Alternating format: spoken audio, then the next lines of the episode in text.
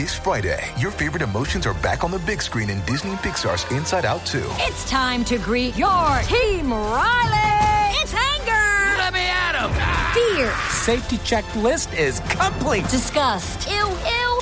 Sadness is in the house. Oh no.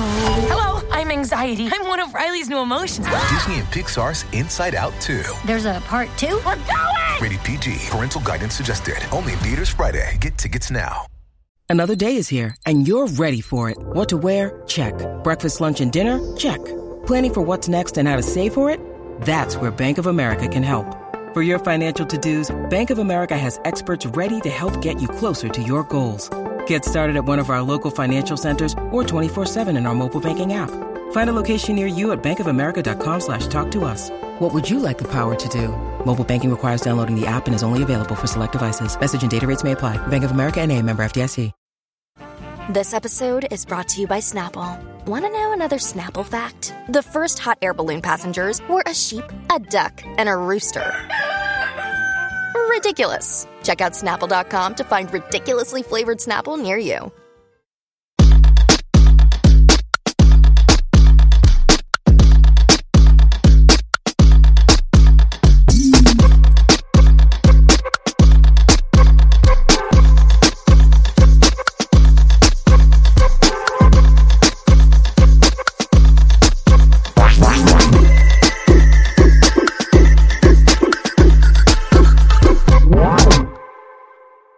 Everyone, this is David.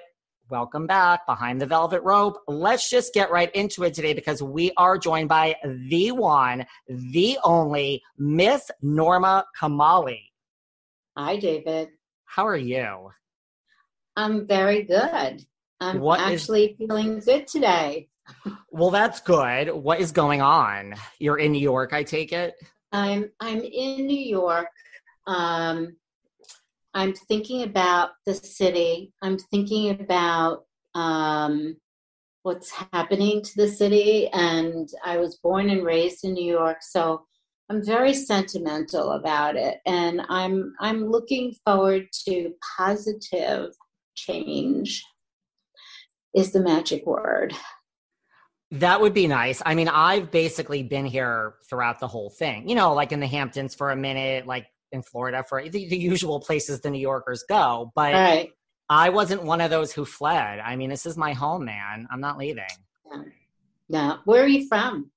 I grew up between here and Connecticut, so I'm same thing. Like Oh, I'm from so here. you are, yeah. I mean, it's uh.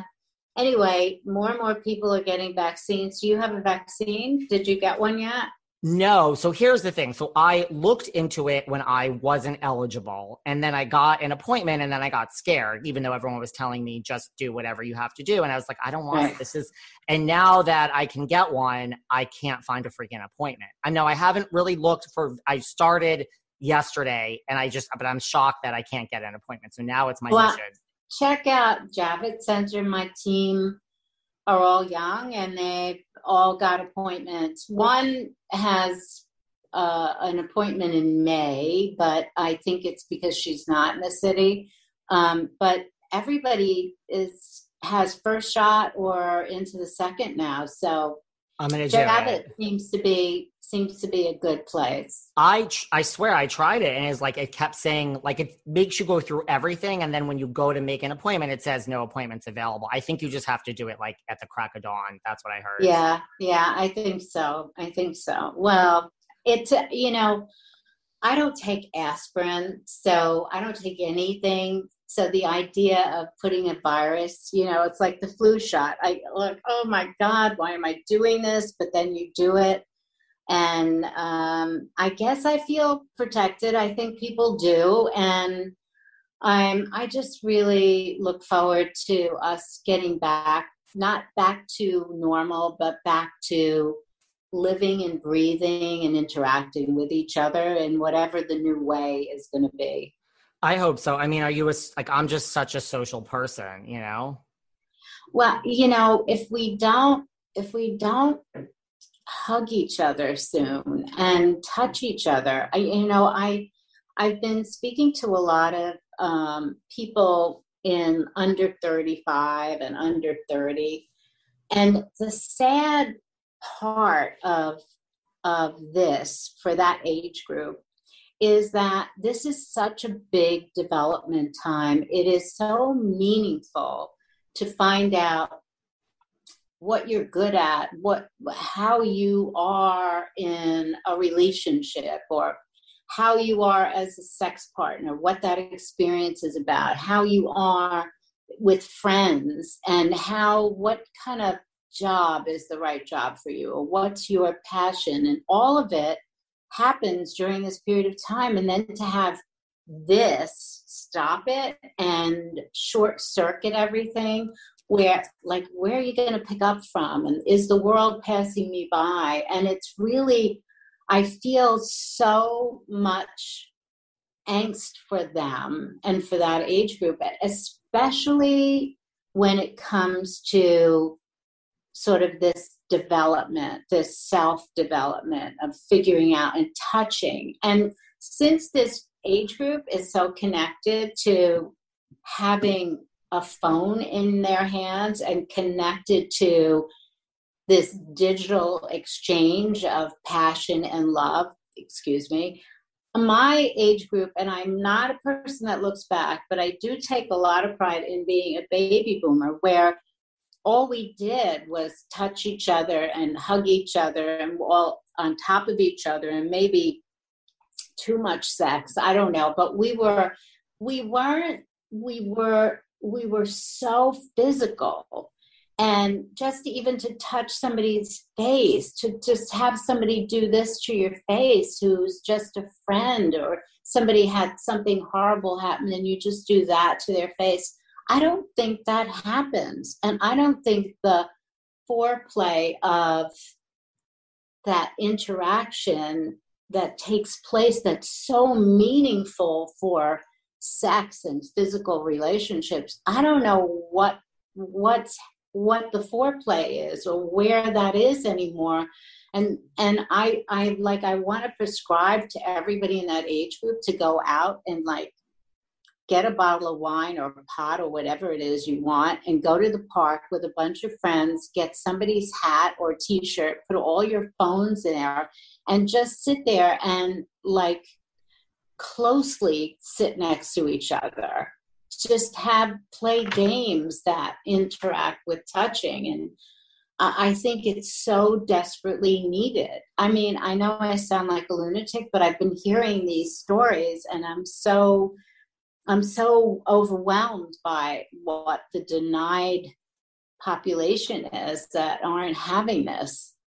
You don't sound like a lunatic. I mean, it is, it's true. It's like when you only are a certain age and like now this is like your life. Like it's almost like you don't, like it's, it's a part of your life at an earlier age. It's, I see what you're saying. Like I get it and you don't look back, but you did look back in your book, which we are going to talk about. I am invincible, and you don't look back, but we'll look back a little bit today because we need to talk okay. about this amazing career of yours. But before we do, I know you were saying before we started that I look familiar, and now I'm just like I can't get it out of my head of where you might think I look familiar. I know. I, mean, you look so familiar. Your eyes, especially, even your voice. I'm. I'm. It's really? very distracting because I'm thinking. I. I feel like I know you, unless I have a friend that's similar in a lot of ways. I'm not sure maybe someone in your office or on your staff was listening to the behind the velvet rope podcast perhaps? No but it's your it's your it's you. It's My your face completely yeah. I mean i go out i went out a lot. I was out all the time before. Well, if you were i'm if, sure i it'll i'm sure it'll come to me. I'm positive. See this is what people say. People are like new york no new york is the smallest place. Like we all it's know each other. very so, looking back for a hot second, I know you went to FIT aspiring to be a painter with and graduated with a degree in illustration. Right. So, how did you go from that to falling into fashion? I mean, not that it's that big a leap, you were still at FIT, but how did you go from that to opening your first boutique?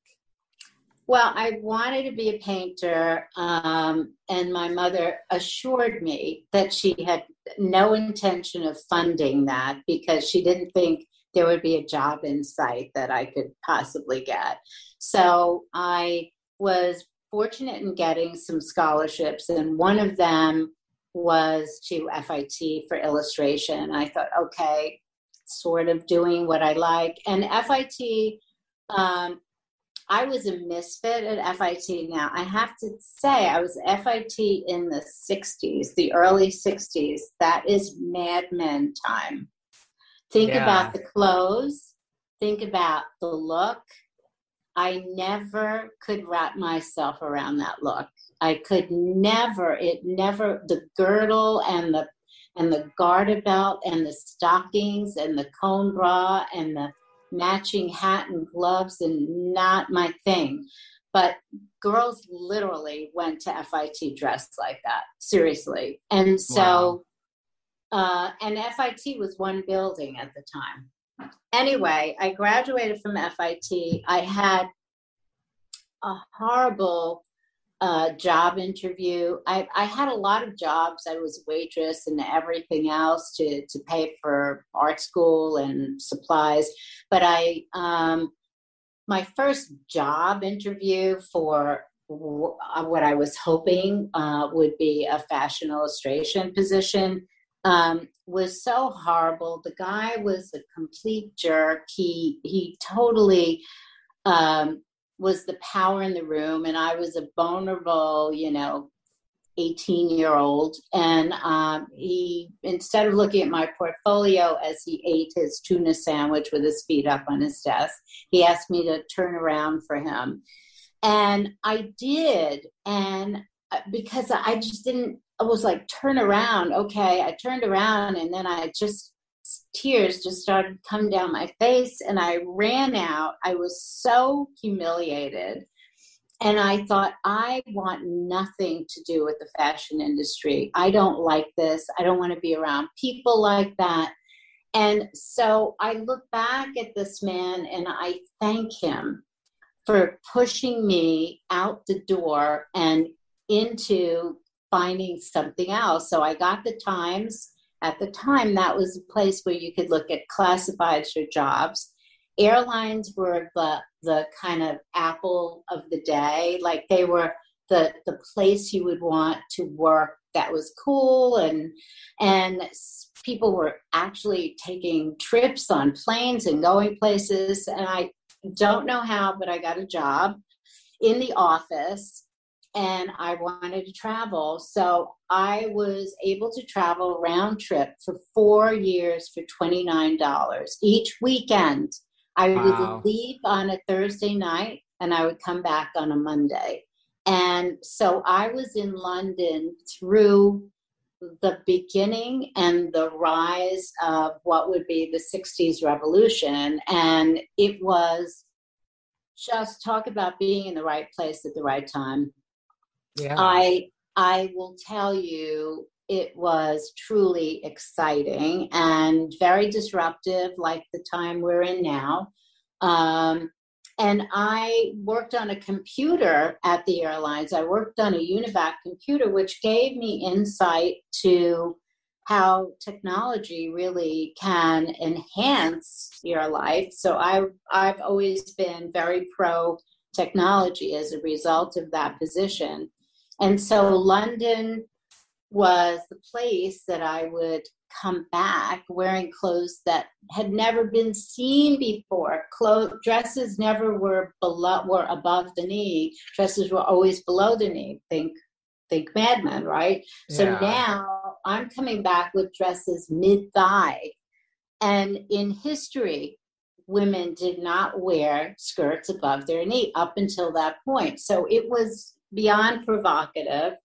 And then my friends wanted the clothes, so I bring them back clothes. And then I just decided to open a store and sell the clothes. So for $285 a month, I had a little basement store where I sold the clothes that I brought back from London.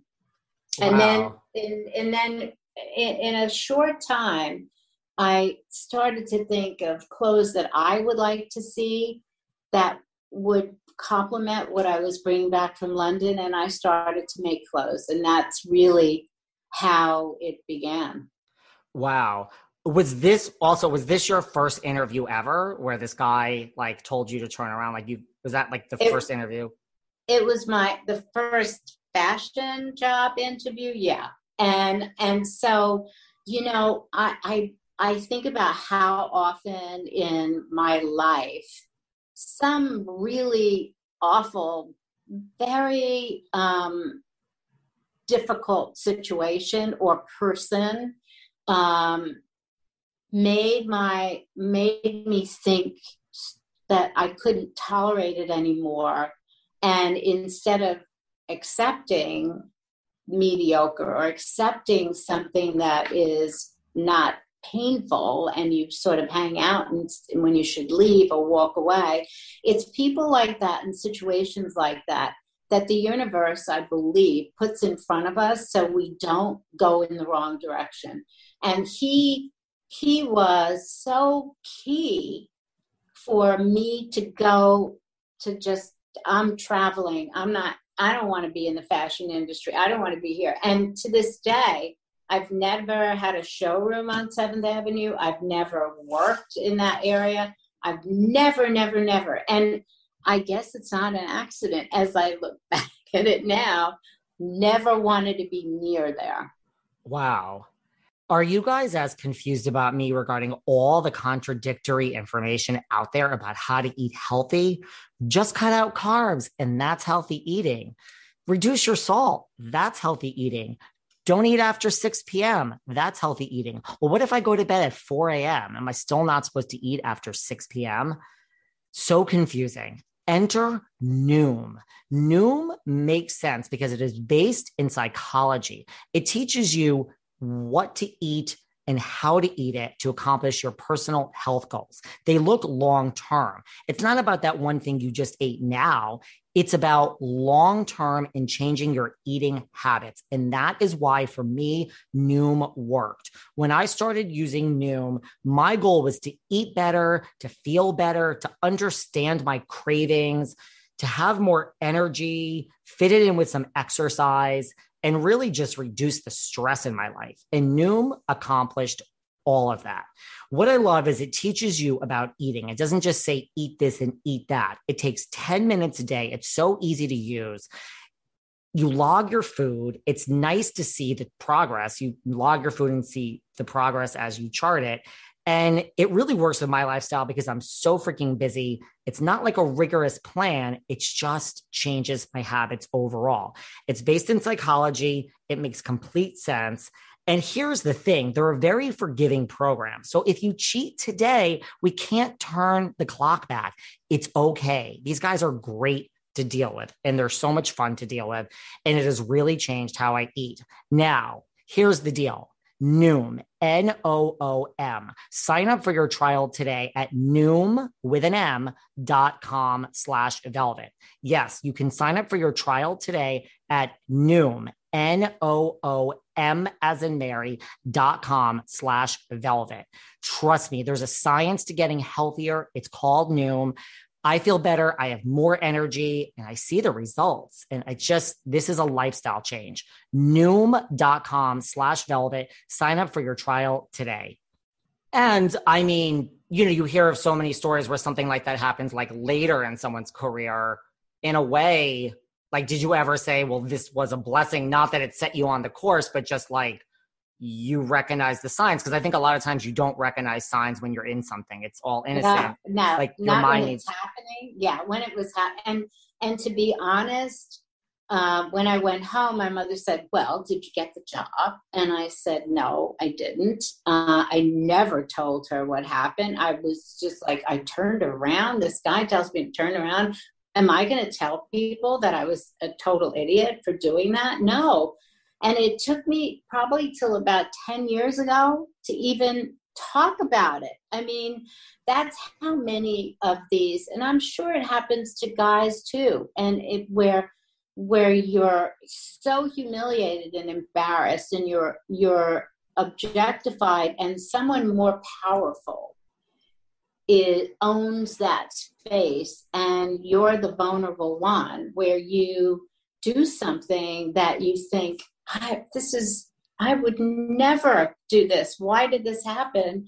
And and so you don't want to talk about it. You don't want people to know what an idiot you are and that you made this ridiculous you know did something that that you shouldn't have done.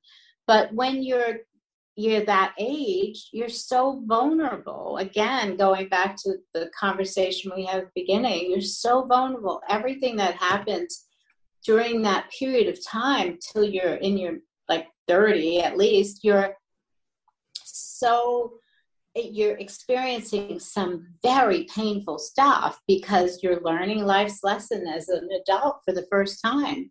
So i learned that lesson well um, not to say that i didn't have men objectify me or that i didn't objectify myself with men that i dated to think that you know, if I let them objectify them, me, they would fall in love with me and then everything would be great. I mean, we all do that. Like it's totally idiotic. But I I learned that I I I learned that I could do something else and that I didn't have to be vulnerable, that there was another option that I could find. And that's that was the best lesson and it all worked out because then you opened your store and then you started designing soon thereafter. So early in your career, you came up with the sleeping bag coat. I mean, that was, tell me about how that came about. Well, you know, in the early 70s, it was really um, the beginning of like this flower power, peace, love, talk about touching, touchy feely. Um, and we would go camping. Um, it was like to be back with the earth and the and the land and that kind of thing. Um, and we would a whole bunch of us would go camping on the weekends. We'd go upstate and go canoeing and camping and have tents and sleeping bags and in the middle of the night i i had to go to the bathroom and it was freezing cold and i just took my sleeping bag and wrapped it around me. And as i was walking into the woods i thought i got to put sleeves on this. And i came back and i cut up my coat and i put sleeves on it. And that became the pattern for the classic sleeping bag coat that we still sell today. I sell a whole bunch of different shapes and sizes, but the classic sleeping bag coat was developed right then. Wow. I mean, did you know? I mean, was that a defining moment in your career?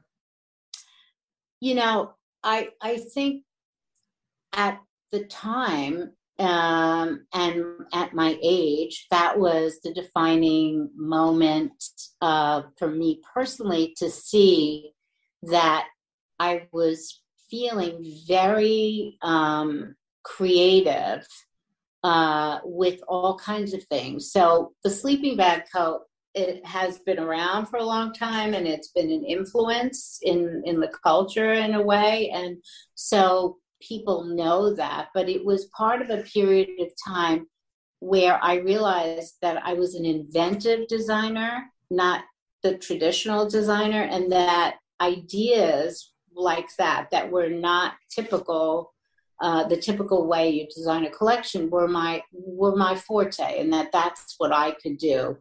But as far as designs that i've done through the years it's you know once you once you leave a certain decade in your life you know this you, you leave one decade you go to the next that guy or that person you were was great at that age, but you have evolved so much that what you did then was was what you did then. But now you have experience, you have so many more assets to work with that you're evolved to another level. So I wouldn't say that the sleeping bag coat was the best thing I ever did. It's something I did that is something I love, and it was a part of who I was at the time and my experience.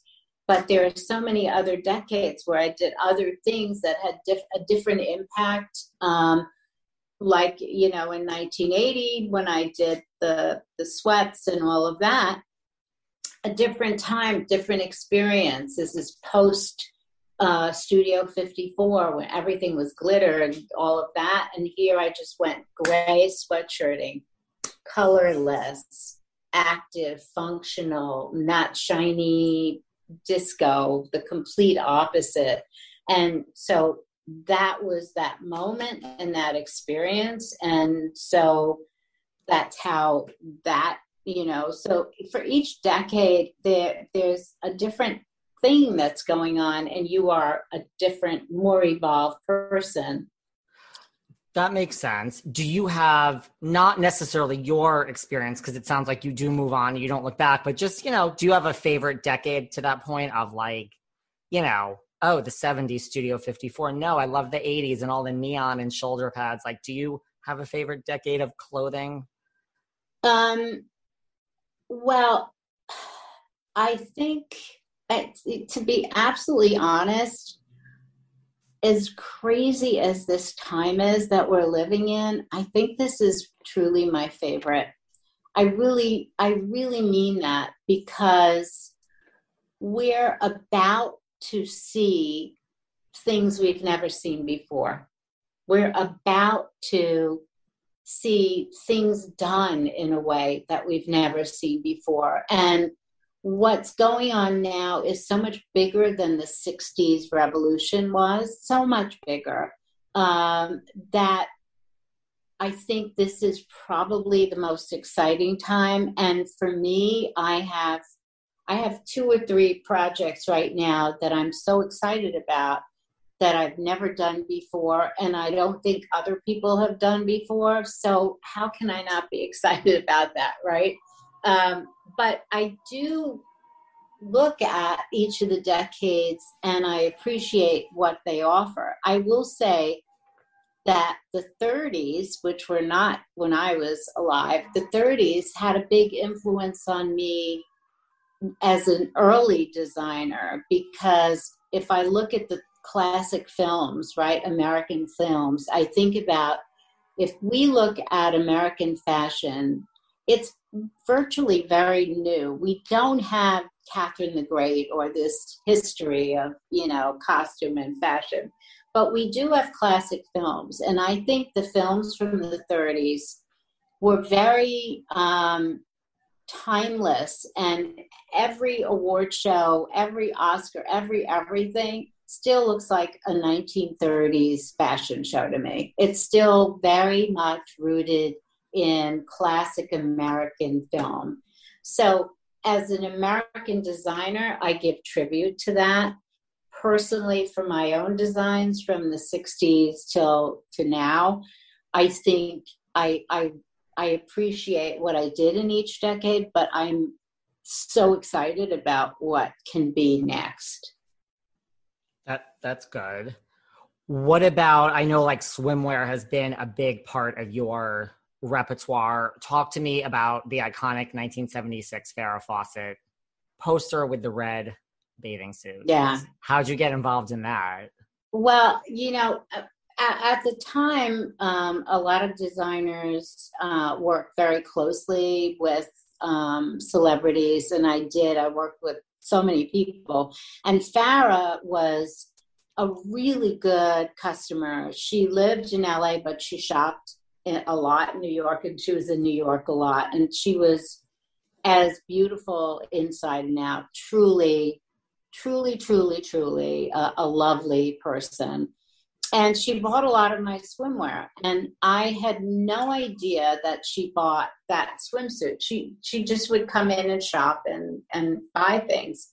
And when I saw the poster, I was horrified because I did a lot of testing and I tested that style. I did six swimsuits and I put it in the store and I thought, I'm not going to make that one again. It's just not a good, it's not good. It's not, I don't like what I did. And, and then I see it on the poster and I thought, what?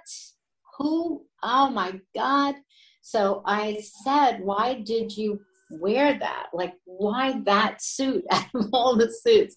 And she said, you know, I you know, so different from today. She didn't have, you know, a, a, a whole squad putting her together. She basically was with a photographer and um, and it was very low key low maintenance kind of thing and she had the suit in her bag and they always she said they always decided they would take pictures and one day if they had one shot they really loved they would make a poster out of it and that was the shot so i literally went along for the ride with that one i that swimsuit had nothing to do with the success of that poster, I'll tell you that. So after that, do you go back and say, okay, well, I said I wasn't going to make more of these and now we need to triple down? Well, what I did was I fixed it. I made it. I, I, there were there were things about it I really didn't like, and I made it better, but um, and different. And when the Smithsonian um, asked if I would allow them to use the swimsuit in this exhibit, I I said, just a question. I know you could say no, but would it be okay if I did a new version of that? And they said, no, it's not okay. We want the one she wore. So there it is, memorialized in the Smithsonian. So there you go. So, I mean, isn't that like another career moment? Like, do you have like those pinch me moments, or you're like, all right, whatever, it's just another day? Or, I mean, no, like, does it? I, I do, I do, I, I, you know, I, it, it, it happens, and I'm so. I mean, we just, um, J Lo has a cover now. I'm, uh, I think it's in style, and it's, and it's my swimsuit, and she looks more beautiful than ever on it. So I'm so happy that that was the choice and i think she's you know she's a great example of a strong woman who made this decision of who she was going to be and what she was going to do. And there are a lot of uh, fabulous women who've worn my clothes and men. And i am honored and thrilled that they made those choices. Um, I've I've never given clothes for free for people to wear, and so when they actually buy them and want to wear them or they use them for a shoot, it, it's such it's such a compliment. Seeking the truth never gets old. Introducing June's Journey, the free to play mobile game that will immerse you in a thrilling murder mystery. Join June Parker as she uncovers hidden objects and clues to solve her sister's death in a beautifully illustrated world set in the roaring 20s. With new chapters added every week, the excitement never ends. Download June's Journey now on your Android or iOS device or play on PC through Facebook Games. Do you ever ask yourself why are so many dogs suffering with health issues? Well, actress Katherine Heigl, who's helped save over 1,600 dogs through her foundation, says she's seeing more issues with dogs' joints, odors, and health than ever before. And after doing a ton of research, says there's one place we can look to support any dog's health, their food. So she decided to create something she could actually feel good about feeding her dogs, and it's called Superfood Complete. Superfood Complete is the only food I use for the dog in my life, Doherty. Why? Because Doherty's health is so important to me. Doherty is so picky. The apple doesn't fall far from the tree, but he loves this dog food. What do I love best about Superfood Complete? The fact that it's made with over 30 of the healthiest ingredients on the planet. But don't take my word for it. Go to badlandsranch.com slash velvet and order right now to get 50% off your regular priced order with a 90 day money back guarantee. If you want your dog to experience all these incredible things, go to B-A-D-L-A-N-D-S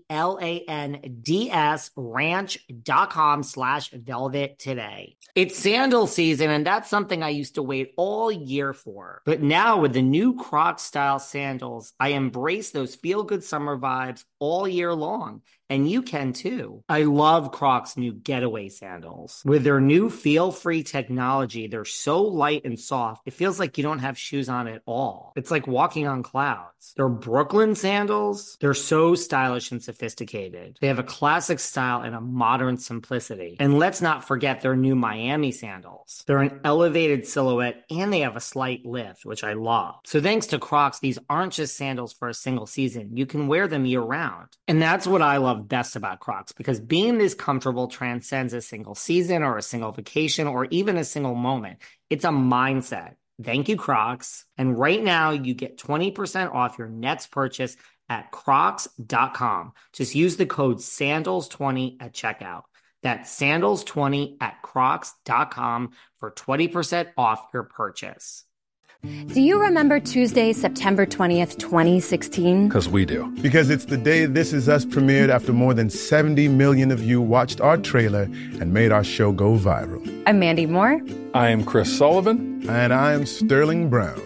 We are your hosts of That Was Us, a rewatch podcast starting May 14th. Listen to our episodes wherever you get your podcasts, and you'll be able to watch our episodes on the That Was Us YouTube channel. Wait, I have another question. Is there something that interferes with your happiness or is preventing you from achieving your goals? For me, listen, I love being the host of the Behind the Velvet Rope podcast, but bringing you guys five shows a week, tracking down the top Bravo celebrities to bring you new creative content every day. That causes me stress. It causes me anxiety. I'm not even going to get into the lack of sleep or lack of a relationship. So I needed somewhere to turn. And for me, I turned to BetterHelp. I love BetterHelp because it's professional counseling right from the comfort of your own home. What they do is they match you with a licensed therapist who's a professional that fits your needs and the things that you want to talk about. So you may not have the same issues as I do. They also deal with LGBTQIA issues, anger, grief, trauma. If you are having relationship issues, if you're in a relationship, good for you. I'm not. They really deal with everything, and everything you share is confidential. So I cannot stress how much, because of this job that I love so much, it has caused me some issues, and BetterHelp really is a lifesaver. Right now, if you guys also want to start living a happier life, as a listener, you get 10% off your first month by visiting betterhelp.com slash velvet rope. Join over 1 million people taking charge of their mental health. Again, that's betterhelp, H-E-L-P dot com slash velvet rope betterhelp, H-E-L-P dot com slash velvet rope. And as a listener, you guys get 10% off your first month. Try it. I promise you, you are going to feel so much better once you talk to one of their licensed professional counselors. And listen, so many people have been using BetterHelp. They're actually li- recruiting additional counselors in all 50 states. DM me, let me know how it goes. This has been a lifesaver for me and and i'm i'm honored that that that happens. I'm honored that it's happened in my career. So do you get involved with like a j lo like on that level where they're trying to make a decision or is it all just through like people come in and pull it and we move sometimes some it's both. Some sometimes it's uh they have something in mind and we have it or um or sometimes and it happens all the time. They'll say these uh, this is the kind of thing we want. This is the person. This is what it's going to be used for. Um, and i will um, make some suggestions or put some put something together. Um, and sometimes it gets used sometimes it doesn't. It's you know it it's a it, it happens. It's part of what you do, right? So I'm my purpose, I realized early on, was to have a creative life, but it's also to service women and to uh, and the book is doing that as well as a handbook. It, it's I'm servicing people with what I do, so I feel that's part of the process. And you've never given something for free? That's unusual. No, I mean, I've given gifts to people not because um, I want them to wear my clothes. I've given them gifts because they, you know, I know they like my clothes and I just wanted to give it to them. Not, but I don't make clothes for people to wear to be, and it's a gift or whatever. I, I, I think if somebody likes what I do, um, they'll buy it. If they if they don't like it, they're not going to buy it. I I just think it's you know it's not it's not a, a I'm the sole owner of my company, right? I'm not a big you know multi brand conglomerate, so I have been paying the rent single handedly for many many many years 53 years to be exact so I have to I look at things very practically and um and I and it has never been an issue. It's never been an issue for people. Well, if we don't get it for free, we don't want to wear your clothes. Well, I get that. Don't wear it then, right? But if I can do something for someone um, that works with what they're doing, then that's that's what I'd like to do. That's good that you've never had an issue with it though, because I mean that's a big part of the business now, right? Where I'm I'm not sure I'm I'm not sure that it um that it's gonna stay the same. I think I think there's a lot of, of changes. I think you know, I also think influencers have had a big impact on all of this too. I think there's a lot has changed in in the way uh, people see collections or clothes. Um, and again, even with our clients, there we have we have people who, who um, post pictures of themselves in my swimwear and my clothes, and I think, oh my god, that is so gorgeous how incredible and they're not famous. They you know they have followers but they're not celebrities in the sense. They're sort of influencers or they are influencers but the skill at which they do the photography and the i mean it's not a game. They really are uh, look amazing and it's all different women from and men from anywhere, everywhere, every gender, age, color, shape. Nothing is more beautiful than looking at this freestyle creativity um, that you can see on Instagram or other places, but, but clearly on Instagram. And I love it. And I think some of them are so beautiful. Um, and I ask them if I can repost them because I'm just so blown away. And they're from all over the world. So think about that. Think about how, what an impact and, and influence that has that's very different from the celebrity thing.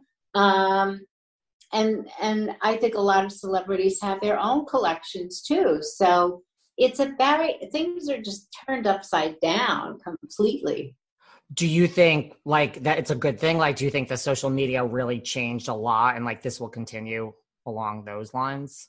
I do. I i think i i think social media is great for models. I think it gives models a lot of power. I think social media uh is great because I can connect directly with you and other people um, and and in the past we always had to connect through a, a store buyer and a merchandiser and where it would hang in the store and all of that stuff. And now um, i i just am i hear back directly. If i post something on instagram um, i get feedback and i learn so much. And people contact me all the time. I mean, they'll tell me um, what they need or what I need to do that I'm not doing, or if I'm doing something really well that they appreciate.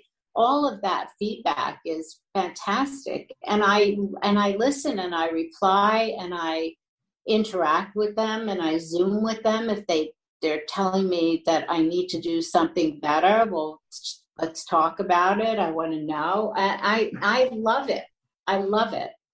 I mean, has any influencer, you say you reach out to them and you ask if you could repost it? I mean, I assume no one has ever said no, and it's actually Norma Kamali who's like, I want to repost it. I'm sure they're thrilled. They must yeah, be thrilled no, to hear from you. Great.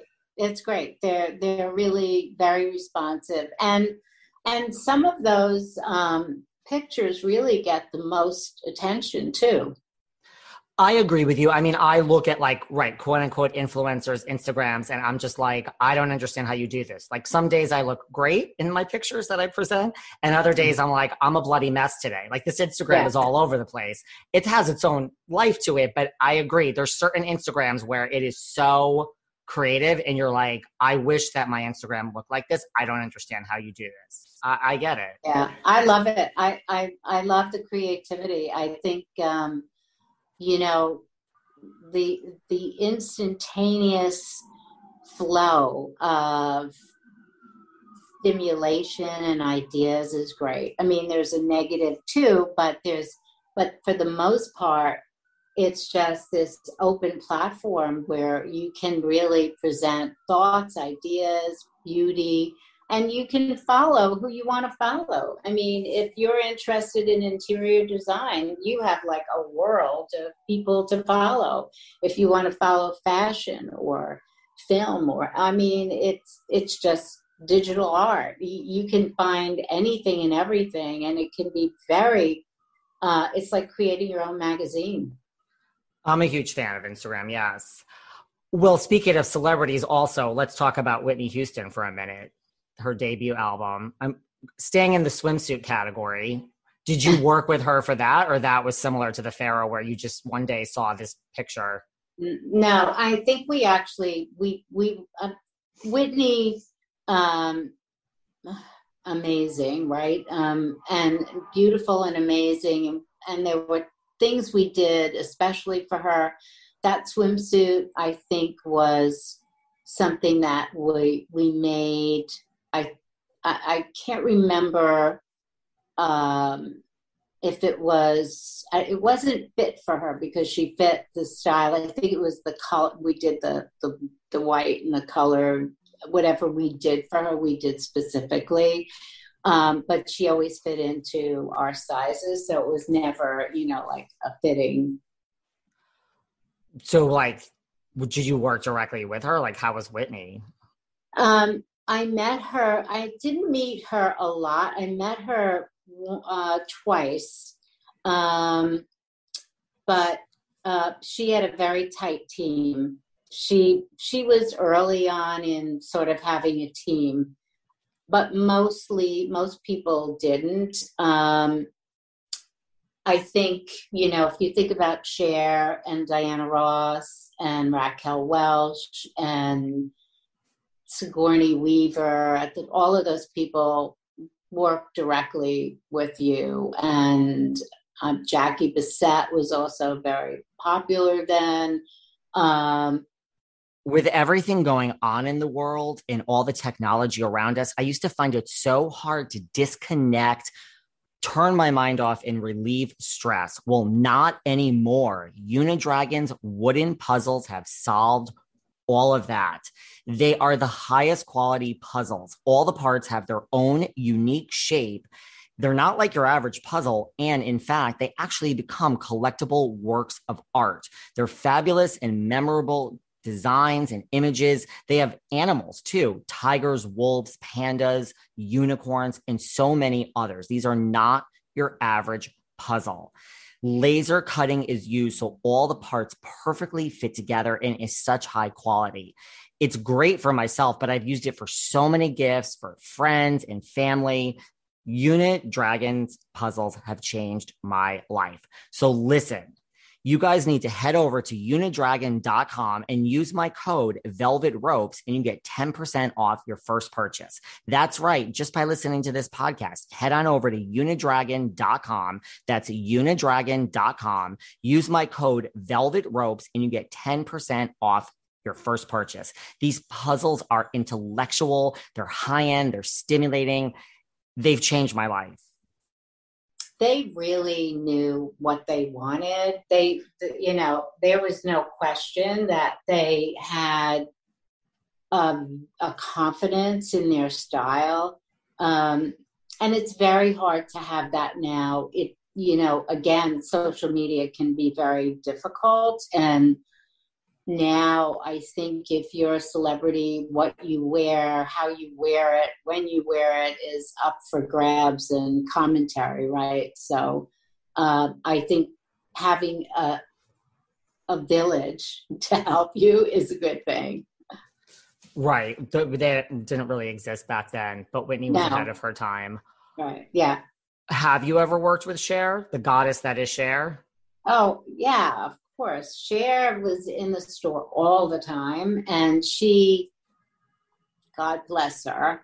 First of all, she, um, especially then, had an incredible sense of humor, a very, um, very unique in her sort of confidence as a woman. Don't forget, this is the 70s and she had she she knew what she liked and she would shop continuously. She was she helped me pay the rent so many times.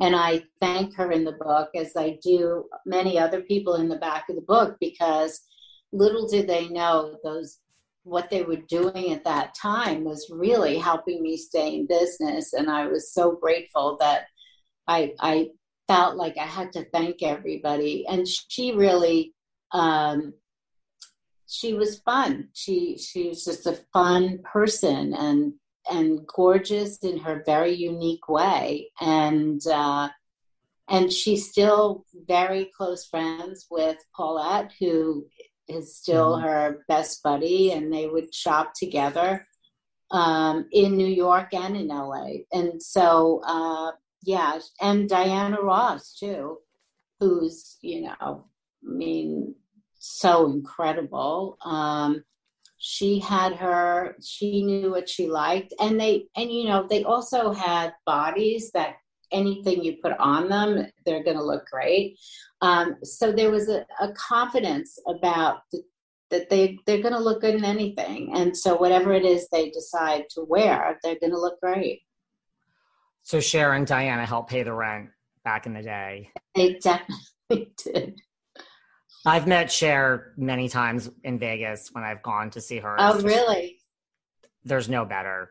I mean, yeah. you know her a lot better than me, but for the brief seconds I've met her, yeah. minutes each time, I mean, it's like every time is just like yeah. I don't know know what to do here.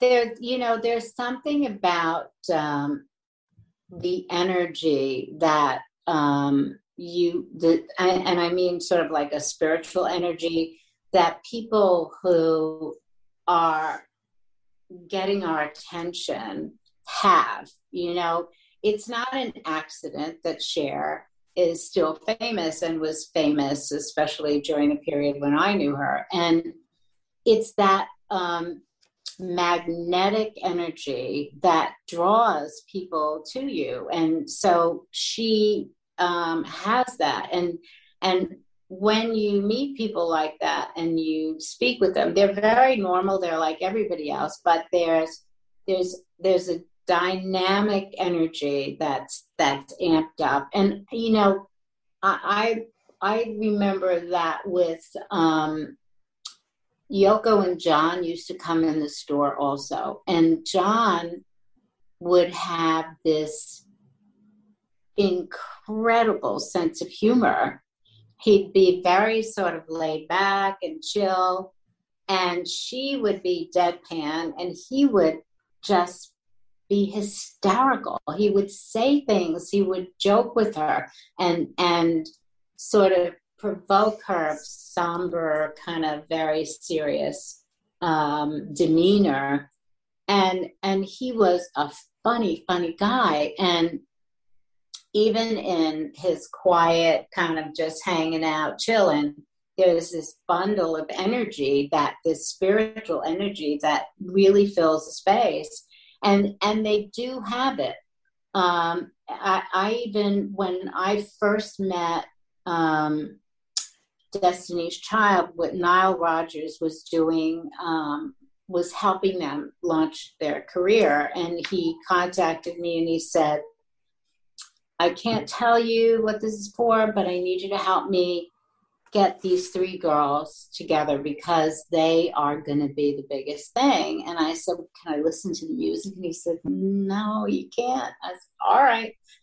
And they came in, and three beautiful girls, and one of them was picking up after everyone, getting coffee, doing everything, making sure everything was right. And I I wasn't sure what her role was, but she was like Mama Hen, and it was Beyonce, and and you, but you could feel that energy here, and and so you would never know what what the role I would, wouldn't have an idea, but you can see then that there is this this something that she was she was revving up for for really Beyonce of who she is today, and and she's such an extraordinary person, and um, and so so special. Everybody can see that in, in the way she is, and and the, and the way she behaves with people. But there, right at the beginning, she was she decided that she was going to take care of everybody. She was going to she was going to make it good for everyone just like picking up after everyone and getting coffee. Everybody. Yeah.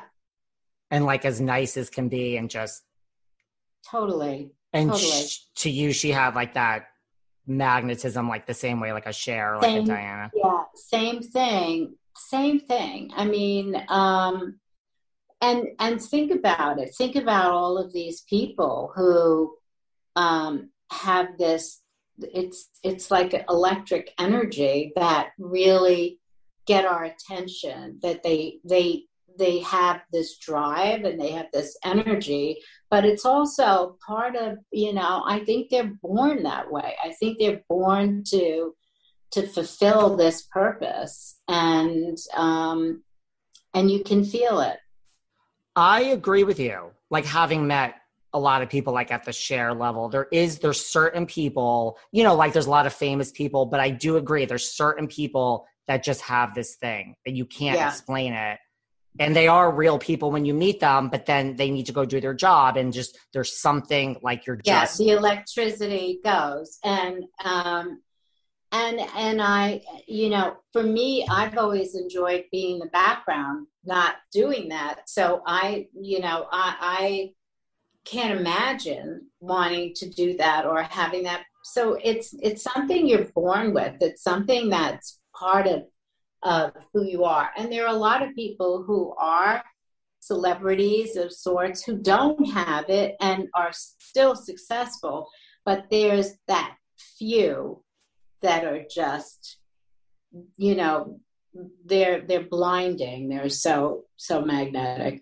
Well, I think Beyonce, Diana Ross, and Cher are three good examples of that. Yes. Yeah what about like i mean have you ever been starstruck like you grew up in new york you're around all these people like are you the type to ever get starstruck by anyone well i i will tell you a story i i did the first um, fashion show in 93 at the tents and i picked my favorite music, the musical director said, pick all the songs you like. And I, from the years, and I said, okay, I picked a whole bunch of songs. And he said to me, do you realize, and I didn't know who they were by. And he said, do you realize that every single one of the pieces you listed, or the majority of them, were by Etta James? And I said, Etta James. I've heard that name. Yeah. So he, he said, yeah. And I, I, thought, well, let me contact her and invite her to the show. Um, and so I spoke to her manager, and her manager said, she's in a concert in California, but she's coming to New York. And um, why don't you guys meet? So I sent her a tape of the fashion show with all the Etta James music, and I met her uh, and we became great friends for years. And I adore her music. I love her. And I was starstruck with Etta James, I have to say. And I miss having her in our world. I uh, she talk about talent. She represented a type of music that we're never going to hear again. And That's she influenced true. she influenced so many people. Um, and and I and I treasure. I I was starstruck, and I treasure, and I loved making clothes for her, and I just loved her. What about before we move on from celebrity talk? My last question on celebrities, I promise. Have you ever had like you know a bad experience with a celebrity where they just were entitled, rude? Yeah, but um, you know, whenever that happened, um, I I really would, and and it didn't happen a lot for sure. I have to I have to preface that by saying, but whenever it did happen, it really didn't last. Um, I I would actually say something, and um, and I and I would say it right away, and not in a confrontational way, but I would say it I really believe that when you are the focus, there's an anxiety and a nervousness and sort of this, you know, panic because it's about you and how you look. And I I believe whenever that happened, it's because somebody is scared or nervous and they're livelihood depends on it. It's not like just you and I going shopping and like we don't like the way something looks. It's much like who cares, right? But if you're going to appear in front of thousands of people and everything is hanging on this new album or this film, whatever, it's a lot. It's a lot of stress. So I must say, um, I never had any situation that I didn't understand or that didn't sort of chill out and be okay. I mean, that makes sense. I mean, it's a lot of money too that's on the line. And, you know, Norma, would you like to share with us here today which celebrities that those were? No, of course not. No. You can't no. Blame a girl for trying, right? That, yeah, but it's not, it, it really, to be honest, not, not nothing it wasn't that big a thing. It was just that tension and the nervousness um, and that i understood actually. And i still understand how that can happen. That makes sense. What about shows like project runway? I mean i know you were involved. You were a guest judge. Like are shows like that good have they run their course um, I I think they're good. I think giving um, talent exposure is good. Um, I think there's probably room for a, a new version of it, or uh, I, I think exposure is good in for talent. I'm not sure that um, I, I, think we might have run the course on some of them, but I do think we're coming into this very innovative time, and I I can clearly see somebody coming up with something very clever. Um, and especially because fashion is changing so much that the uniqueness of the time and the uniqueness of some talent we're about to see will come together and there'll be a fresh um, a fresh approach. Would you ever do reality tv if it was a fresh approach?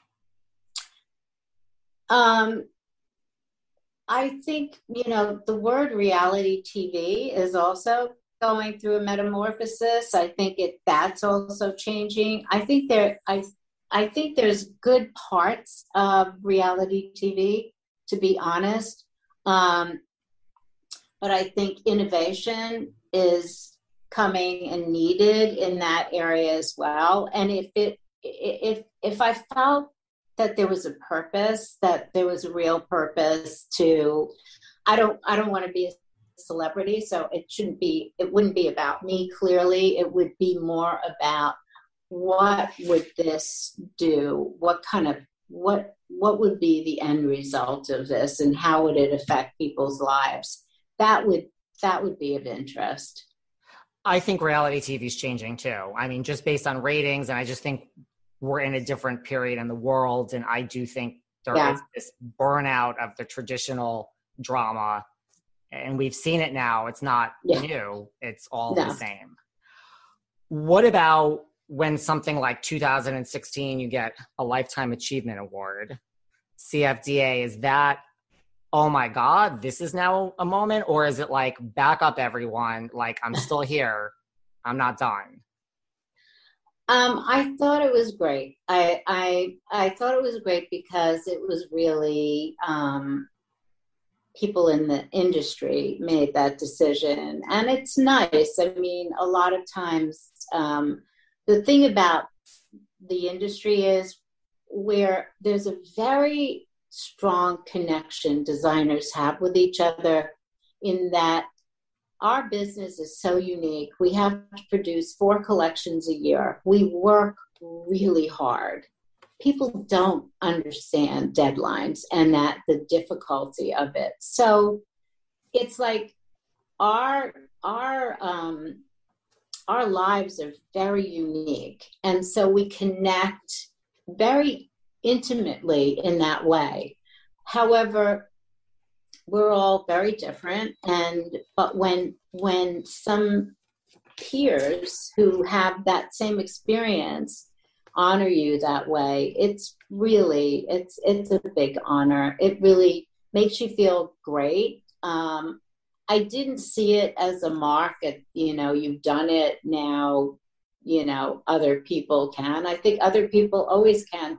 But I've been here a long time and I'm a long gamer. So I still see like I still have stuff to do. And so um, you know, I keep trucking along. Right. Well, it is an amazing honor. So congratulations on that. It was great. Thank you. Before we get to your book, what about, you know, all these red carpets now, like during COVID? you know, we've seen all the award shows, the Oscars. Like, what do you feel? I mean, are red carpets over? You know, I mean, is there going to be a resurgence, you think, after all this, or you think just the red carpet has had its moment and now it's over? Um, I think the red carpet is critical to um, many industries really really critical to many industries. So i don't think it's over in the sense of a place where people can see all of this see celebrities see fashion see beauty see jewelry see all of this. But i do think gen z which is the generation that's coming up on us, which is very different from millennials, they see life in a different way. And if you want to look at the future and you look at whether it's the red carpet or just anything in general, fashion, anything, it's very good to look at it through Gen Z's eyes because they're going to be the majority of the population in in a short time and what they like and what they want will be what will be. So i think it would be very wise to kind of tune in and think about how do they care? Do they watch the movies that these celebrities are in? What kind of what are they watching? What where are they getting their entertainment? Um, do they care about the jewelry that these people are wearing do they care about any of it and i think we probably would be very surprised um, to hear that maybe they're not and that they care about other things. I think they're very social minded. I think they like um, I think they like makeup. I think they like doing different things with their hair. I think they think out of the box. I don't think they think about gender, race, color, religion. They don't care about any of that as, as a de- definition. Um, so I don't think they'll be looking at any of these things and commenting in the same way that we've heard commentary in the past. Interesting. That's a very interesting. It's a very like current view, and that is a sense of what I get from your book. I am invincible. You know, you talk about you know we all get to a place at a different rate. There's you know you do talk in terms of decades in this book like where did you learn all this like how do you stay current you know because there are a lot of people and i'm not this has nothing to do with your age it's any age there's you know there's always those people that are like back in my day i mean i could say that now like the way you talk is the exact opposite and that is the way this book reads too you know where you say like at that point sleeping bag coat the 80s you know you did the gray like right. how do you how do you how did this come about? I mean, I think it's great. I live my life very much the same way, but I think a lot of people don't. And I think that's what I got from reading your book. Well, the, the book really is a handbook, right? It, it's, it's, um, it's a book I wanted through my years of growing up and running a business and trying to figure things out. Um, you know, I, I I, as a woman, there weren't any women doing anything like I was doing, and I had nobody to ask. I just had no references. And so I thought, I, I, why don't I do this handbook? I'm 75. I know all of this stuff, and it's selfish not to share it. It's like, why am I not sharing all of this information? And so I started actually, um, it started as a gift. A friend of mine was turning 50, and there was a party for her, and everybody was going to do a gift that had to do with turning 50. And so I sketched out a little leather bowl book, you know, those little leather books, and I yeah. did 50 tips on turning 50 in sketch form. And it was a big hit at the party, and I was co-writing a book about acupuncture with an acupuncture doctor at the time, and I asked the publishers if they thought that it made any sense to do that, and they said, "Well, make it a real book, make it meaty, and put you know put all the stuff that you know about healthy lifestyle." And so I I literally designed the book in my um, with my team here, I, I laid out everything and we we put the book together here um, as an idea of what it looked like. And then um, I met with Abrams and I showed it to them, and they said, We want to do this just the way it is. We love it. And so obviously, we worked on making it better and more you know readable and we put in the the decades so that people could go through each decade and see the evolution and the transitions and how important that is. But that really is how it evolved and and and why i did it. Do you think you could have written this book like say even 10 years ago? You know like when did it all come together? Because I mean, I read yeah. the book and I'm like, she knows everything. Like, just she's, you know, you seem like a self actualized, like it's just all, you got it all figured out. I know that probably wasn't the case always. Like, no, no. You, kind of pulled it all, all of right. this. No. I am invincible together. Right. Well, so the book is named I Am Invincible, but I'm not invincible. Uh, every once in a while, I am, just like you. Every once in a while, you have those days and you go, whoa, I look great. I feel good. My mind is sharp. I got accomplished what I wanted.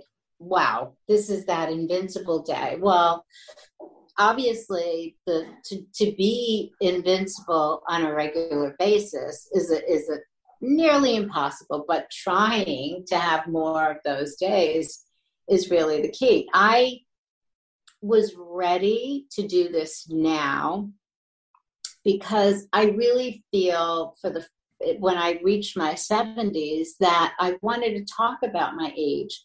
You know, everybody's like, oh, don't mention your age. You look so much younger. People shouldn't know. It's like, what? I'm I want to mention my age. I mean, like, hey, 75 years, that's like a big deal. Trust me on this. This is a big deal.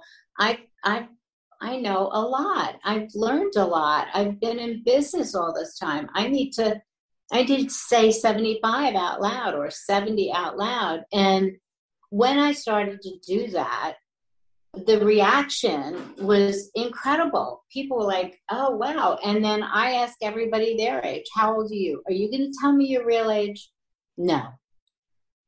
Oh, you're asking me? Yes. How now? How did you know I was one of those that doesn't like to tell their age? Because you're and men especially are even worse than women. So I will tell you, more people are very anxious about telling their age, and my my dialogue here is that aging with power is really it's not aging gracefully because who wants that aging with power means that you're you're acknowledging the benefit of experience.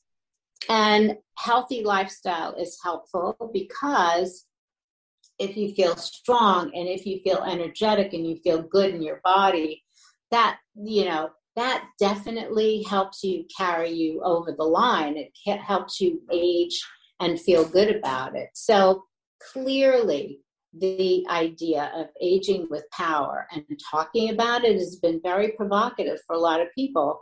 And when I ask people their age, they either can't say it or they stop, they think, and then they say their age. And I am trying to single handedly say that anti aging, anti wrinkle, anti all of this is like the last bastion of um, you know of the things that is still that are still politically okay it's not politically incorrect to talk about age negatively. It is done on a regular basis.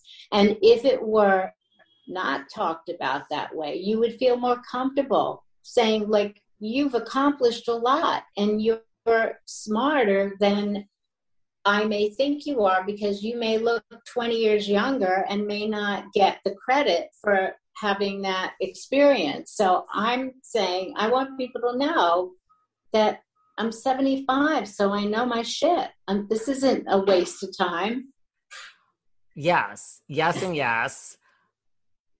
And you do attribute, because yes, you do look much younger than your age. You do attribute that because I know you have like a very healthy lifestyle. You just attribute that truly to like a healthy lifestyle and eating healthy and not keeping bad things in the house, which I know you're big on. Right. Yes. So hard sometimes though. It's hard, but it's also easy when when you, you know, what what we need to talk about, David, is self-love, right? It it's not it's hard to love ourselves, right? And so but but when you start thinking about sleep, diet, exercise, and attributing it to loving yourself and taking care of yourself you it makes a big difference. So it is not hard to do some sort of movement every day. It's not. If you walk or just go up and down stairs a couple of times every day and do things by moving around that that's all you need. You can get more intense about it but that's all you need. It doesn't, you don't need to get a program or join a gym. You can start moving every, but you have to do it every day. And you can put it in your calendar from 2 to 3.30, I'm going to do this every day. Block out the time.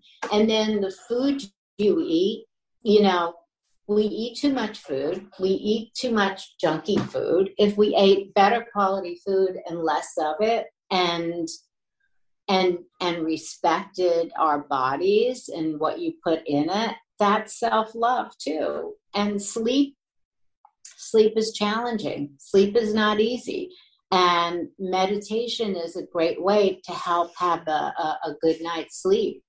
Um, and I, you know, right now I'm struggling with sleep. I've never had a problem. I have my regime, and then there was construction for three months outside my bedroom window that they were doing at night. And I would wake up at three in the morning when they would start. I cannot, I cannot go back to sleep. I can't sleep through the night. I wake up at three every morning. So I'm having to undo what that three months was like. And I am truly understanding how people feel when they don't get a good night's sleep and how it t- it's taking a lot of work, but I'm trying to figure it out because that's an important part of healthy lifestyle.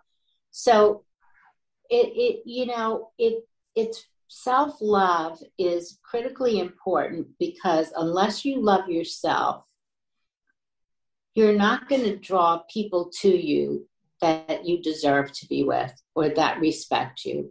And and you send out a message when you don't love yourself. You send out this radar for all the bad cuckoo birds to come to you, you know? I mean, they find you, right? And I remember a period of time, it was like, why do I keep attracting these losers, these idiots? Well, hello, you gotta like work here first. It's not them. They don't come around when you're feeling good about yourself. I agree with that. And people can usually tell, I think. You just radiate it. Yeah. I'm good with sleep and I'm good with the gym and moving. It's COVID. It's the COVID. I mean, we're out getting out of COVID, but it's the food, man. Being home alone, just like it's yeah. I'm gonna choose pizza right now because that's what I want. But I am lucky with sleep. Like I'm one of those that I do so much and like maximize every minute of the day that when I go to bed, I just I guess I'm like I just am like be good to yourself, turn your mind off. I mean, sometimes it takes a mm-hmm. minute, but I can usually sleep. What about you said I read you went to a psychic when you were 25 who told you you weren't going to be engaged until you were 65 and then at 65 you got engaged or in 65 well, you met the person. Yeah. I, I went to an astrologer for the first time. She was great. She told me about my childhood, everything. And then at the end, she said, Oh, and by the way, you're going to meet your soulmate at 65. And I said, No, no, I think, no, it can't be. And she said, I'm, I'm usually right, but that's what I'm telling you. And I was crazed. And then I thought, I'm, I'm just going to prove her wrong, which I didn't do. Um, but at you know and i had long relationships and not every relationship is meant to be for life. You know that's something else people have to get settled in their head. It's not maybe it's 10 years. Maybe that's how long it's supposed to be. Um, and then when i was 65 ian schrager who's still my best friend um, me introduces me to the, the guy i'm with now. And and we were like we never would have spoken to each other because we're so different and we're from different worlds. We would never have gotten together on our own, um, which is why it's so great to introduce people when you really feel that there's someone that's a match. But, but you know, we're together 10 years now, and it's really fascinating that at this point in my life, at 65, I was ready for a soulmate. I was not ready before, to be totally honest. And you know what? We acknowledge that we neither one of us were ready before for this kind of a relationship. I get it. I get it. I'm on that track myself. So I, I get it immensely. I think when people are single and they cry and blah blah blah, it's like you need to look inside. It's like you secretly are not ready. Like you're fine yeah. in life. Like you actually, I really believe like people don't do things they don't want to do. So like if you're yeah. crying about it, like you're happy, like you like this life, that's okay. Just admit it. Well, people look at other people and think that they're having a better they're happier. You know, we everybody thinks somebody else is happier. They have kids, they have da, da, da, or they whatever. You know what? It's a moment in time of happiness if it is and probably it's not everything you you're building it up to be and so sometimes just look here don't go there just look right here and you'll you'll find what it is you should be doing to allow that to happen and and you know relationships are complicated they're hard they they're they're it's not even just self-love but you can be in other kinds of relationships that are draining you uh, it could be friendships, it could be family, it could be all kinds of things draining you, not allowing you to participate in a relationship. So it, it takes a lot of um, thought about what's happening in your life and why you think you want something and it's not happening. First of all, see what's going on. Really take a good look and, and understand what's happening.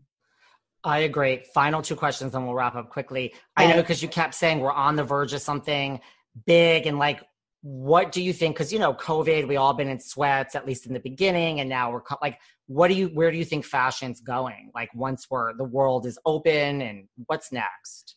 Are we going to continue well, this I, sweats look?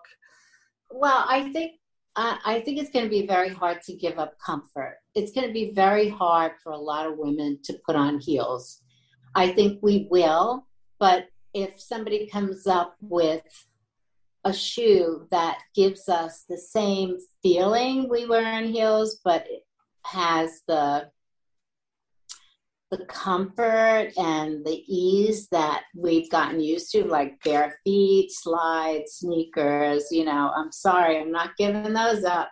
I'm and I have some shoes that I've collected through the years that are quite gorgeous. I visit them every once in a while. It's like, girls, we're not going out yet.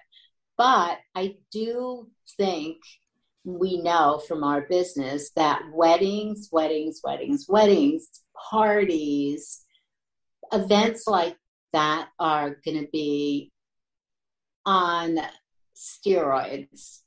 There are so many dressy dresses, wedding dresses, dresses you wear to your friend's wedding being purchased right now, you would think that the world was getting married. Everything seems to be focused in that way. So I think that there's going to be dancing and, and getting dressed up and, and all of that. But you can't deny that comfort is is something we we now have a chip in our head a year long of comfort you don't that doesn't go away. You know we have a covid imprint that i think is there permanently about how to feel good. And you know when you need mealtime inspiration, it's worth shopping Kroger, where you'll find over 30,000 mouthwatering choices that excite your inner foodie. And no matter what tasty choice you make, you'll enjoy our everyday low prices, plus extra ways to save, like digital coupons worth over $600 each week. You can also save up to $1 off per gallon at the pump with fuel points. More savings and more inspiring flavors make shopping Kroger worth it every time. Kroger, fresh for everyone. Fuel restrictions apply. I must say, Zumba is definitely a threat because sitting on our butts, and I, I, have to work out twice as much because I'm sitting more than I ever sat in my life.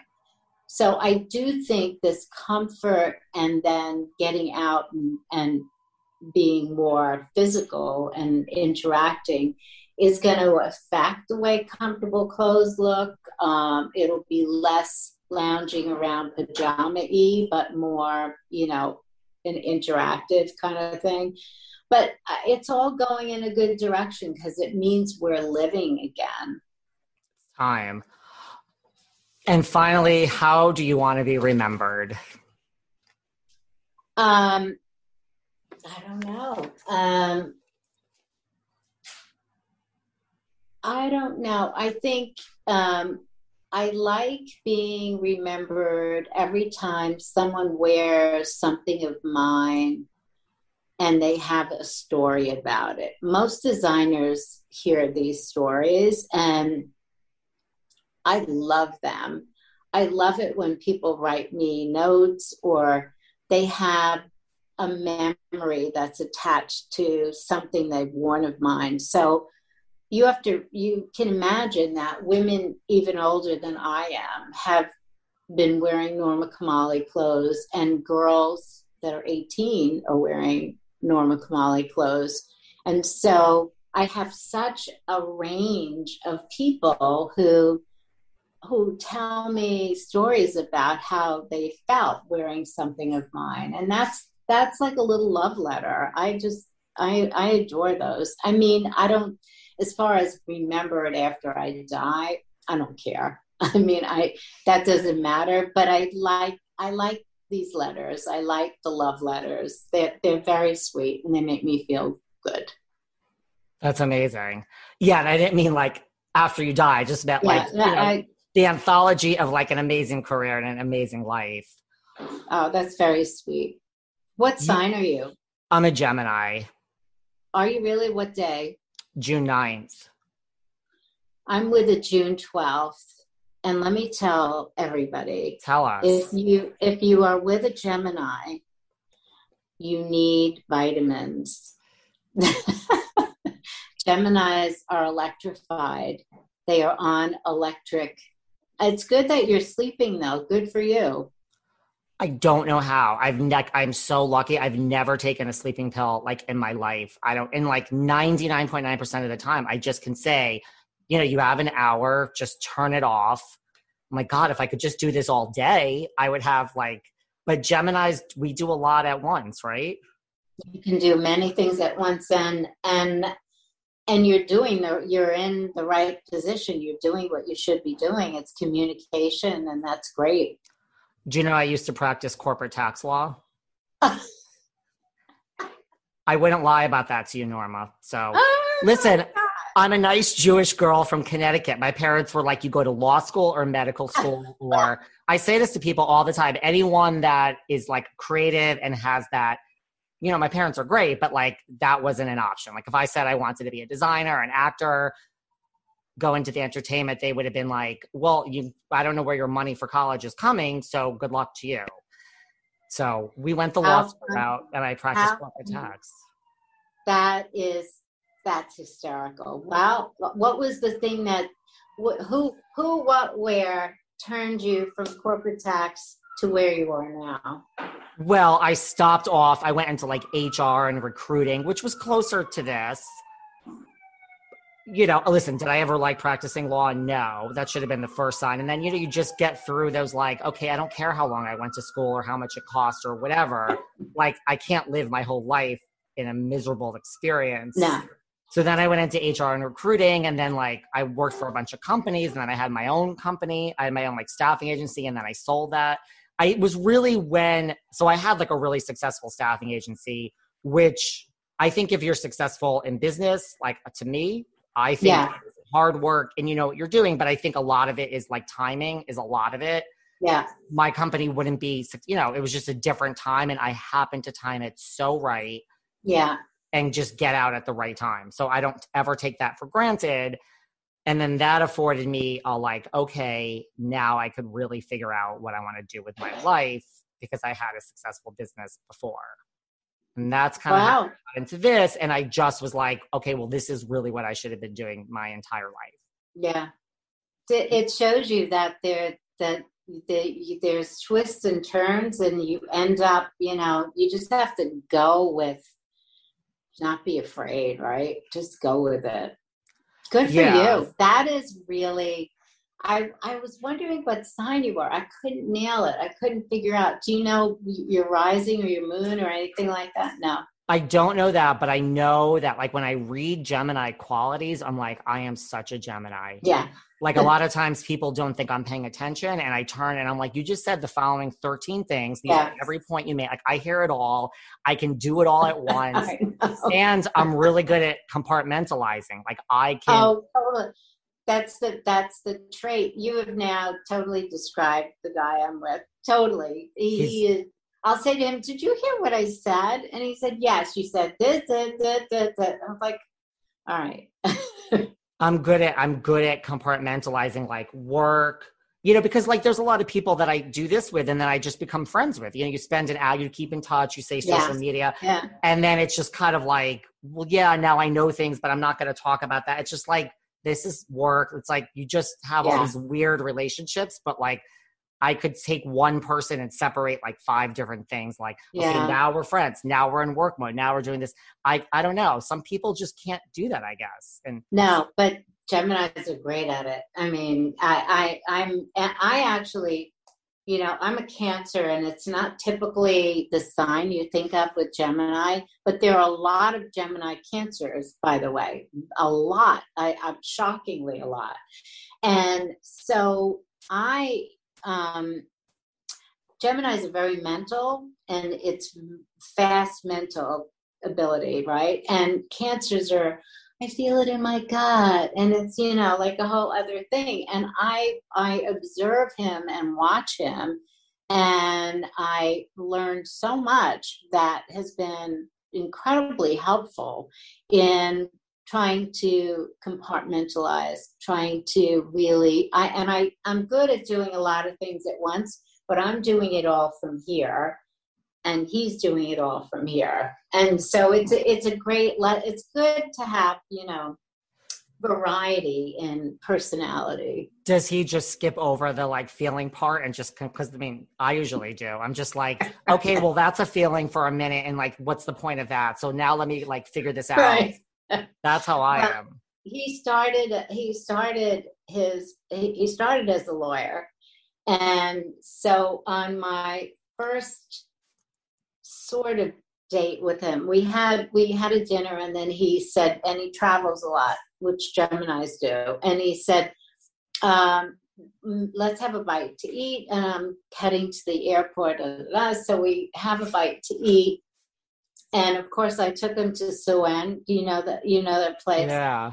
never heard of it. You know, like, like what this is what is this food? And I'm like, okay, I fit I just came from the gym. I was eating his food, my food, and I'm like um and then I said to him like a month later, um I I said, you know, we when we worked together, um hang on a sec, when we were together, um it was it wasn't really a date. I mean, we just like it was a quick together. And he said we were together 47 minutes, and I was like, "What? What? What are you kidding me? 47 minutes?" Because it's like to him, he didn't think that was like outrageously insulting. Like you counting minutes, like to leave to what? And then I realized he has every like he's so organized in that way. And as a lawyer, too, you kind of count your minutes and you're aware of where you are, what you're doing. So he can actually document like what he did, when he did it, to how long he was there. And I thought, oh my God, what am I getting into here? And That's how I was able to get through COVID. Like I was never, and I don't shame anyone, but I mean, I never went down that like I'm going to sleep all day, I'm going to drink all day. I just really was like, it's 8 a.m. So the workday has started. So from 8 to 9, we're doing this. Like I hit the ground running yeah. right from the Yeah. beginning. Like it really Yeah. helps.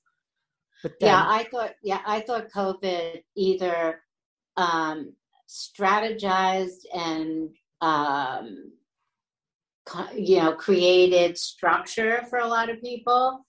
And it did the reverse for the other people. It, it just is incredible how different people reacted to it. I got very structured also and reformed and changed my company in so many ways that we're much better than we were before. Yeah, I've worked harder in 2020 than, okay, when I had my company, I probably worked harder, but very close there too. Yeah. Like I'm like, I haven't worked this hard in like 10 years. Like, who am I? Like it was But just all great. day work. Yeah. Yeah, it's great. It's great. It it definitely the the benefit of it is is fantastic. So, how long have you been doing uh, the This?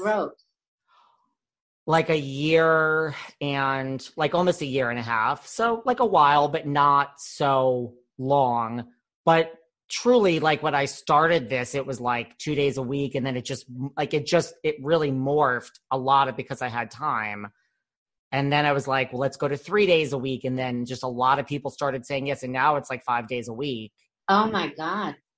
Because I'm not one, I'm really one of those people who I truly believe, and this, I've proven it that like, I just don't like to say no to things, opportunity, like business wise. Yeah. So there's a lot of things I feel like I'll say yes to this, and I don't really know why, but like I just believe like I have that networking type of personality, and it's work. Like I have had people on this show that you know maybe weren't like a big name or whatever that we just hit it off that has led to like oh like you're best friends with this person over here and they come on my show now like that wouldn't have happened if we didn't hit it off and you weren't on my show Yeah. just like that's like on a granular level Yeah. but so it just kind of but i'm not sure that would have happened if it wasn't for covid i mean it would have but i'm not sure i would have like thrown myself into it Yeah. as much as i did but now here we are and like it Yeah. did right so It's great. It it it it was horrible, but I uh, like I said, I think it's fantastic. I see all kinds of buzzers going off. I know. I'm supposed to be. I know. Well, first of all, thank you for taking the amount of time that Oh, you did. I'm not just I saying loved that. it. Like, I really appreciate it. Well, it was great. Well, I'm glad you had a good time. Two, we will keep in touch. I will reach out to you on Instagram. Good. With that. Good. You can see my non-curated Instagram. Okay. Ah, they're coming after me. We'll go. And three, where can everyone find you and find this book so everyone can follow you on social? So um, the book, uh, first of all, it's Norma Kamali on on social and um, Norma Kamali uh, website, and um, the book you can get on Amazon. You know, easy. It's one, two, three. They're the fastest. You can get it on my website too, but um, it's uh, it's really been such a, a fun experience doing the book and talking to people and meeting people like you. So it's been great. Everyone needs to get it. Th- Everyone needs to follow you. Everyone needs to get it. Again, I really appreciate this. Keep in touch. Oh, thank you. I'll reach out to you and have a Yeah, great day. perfect. You Thank David. you. Take care. Bye. Bye. Thanks for listening to yet another episode of Behind the Velvet Rope. Because without you listeners, I would just be a crazy person with voices in my head. And if you like what you hear, subscribe, subscribe, subscribe on Apple Podcasts under Behind the Velvet Rope. And when you're done subscribing, feel free to leave a five star write up review because the write up reviews actually count. We read each and every one of them. We post the best ones, and the reviews really help our shows keep going. And we really appreciate everything you guys say, especially the positive ones.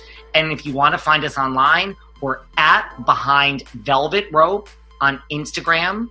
We are at David Yontef on Instagram. We're behind the Velvet Rope on Apple Podcasts. Or head on over to Patreon because you know what? There are just some things we can't talk about here.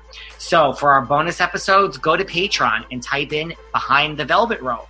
And if you still aren't sick of me and you want more David, go to Cameo and book me on Cameo.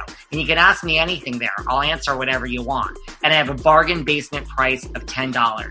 Thank you guys. See you soon.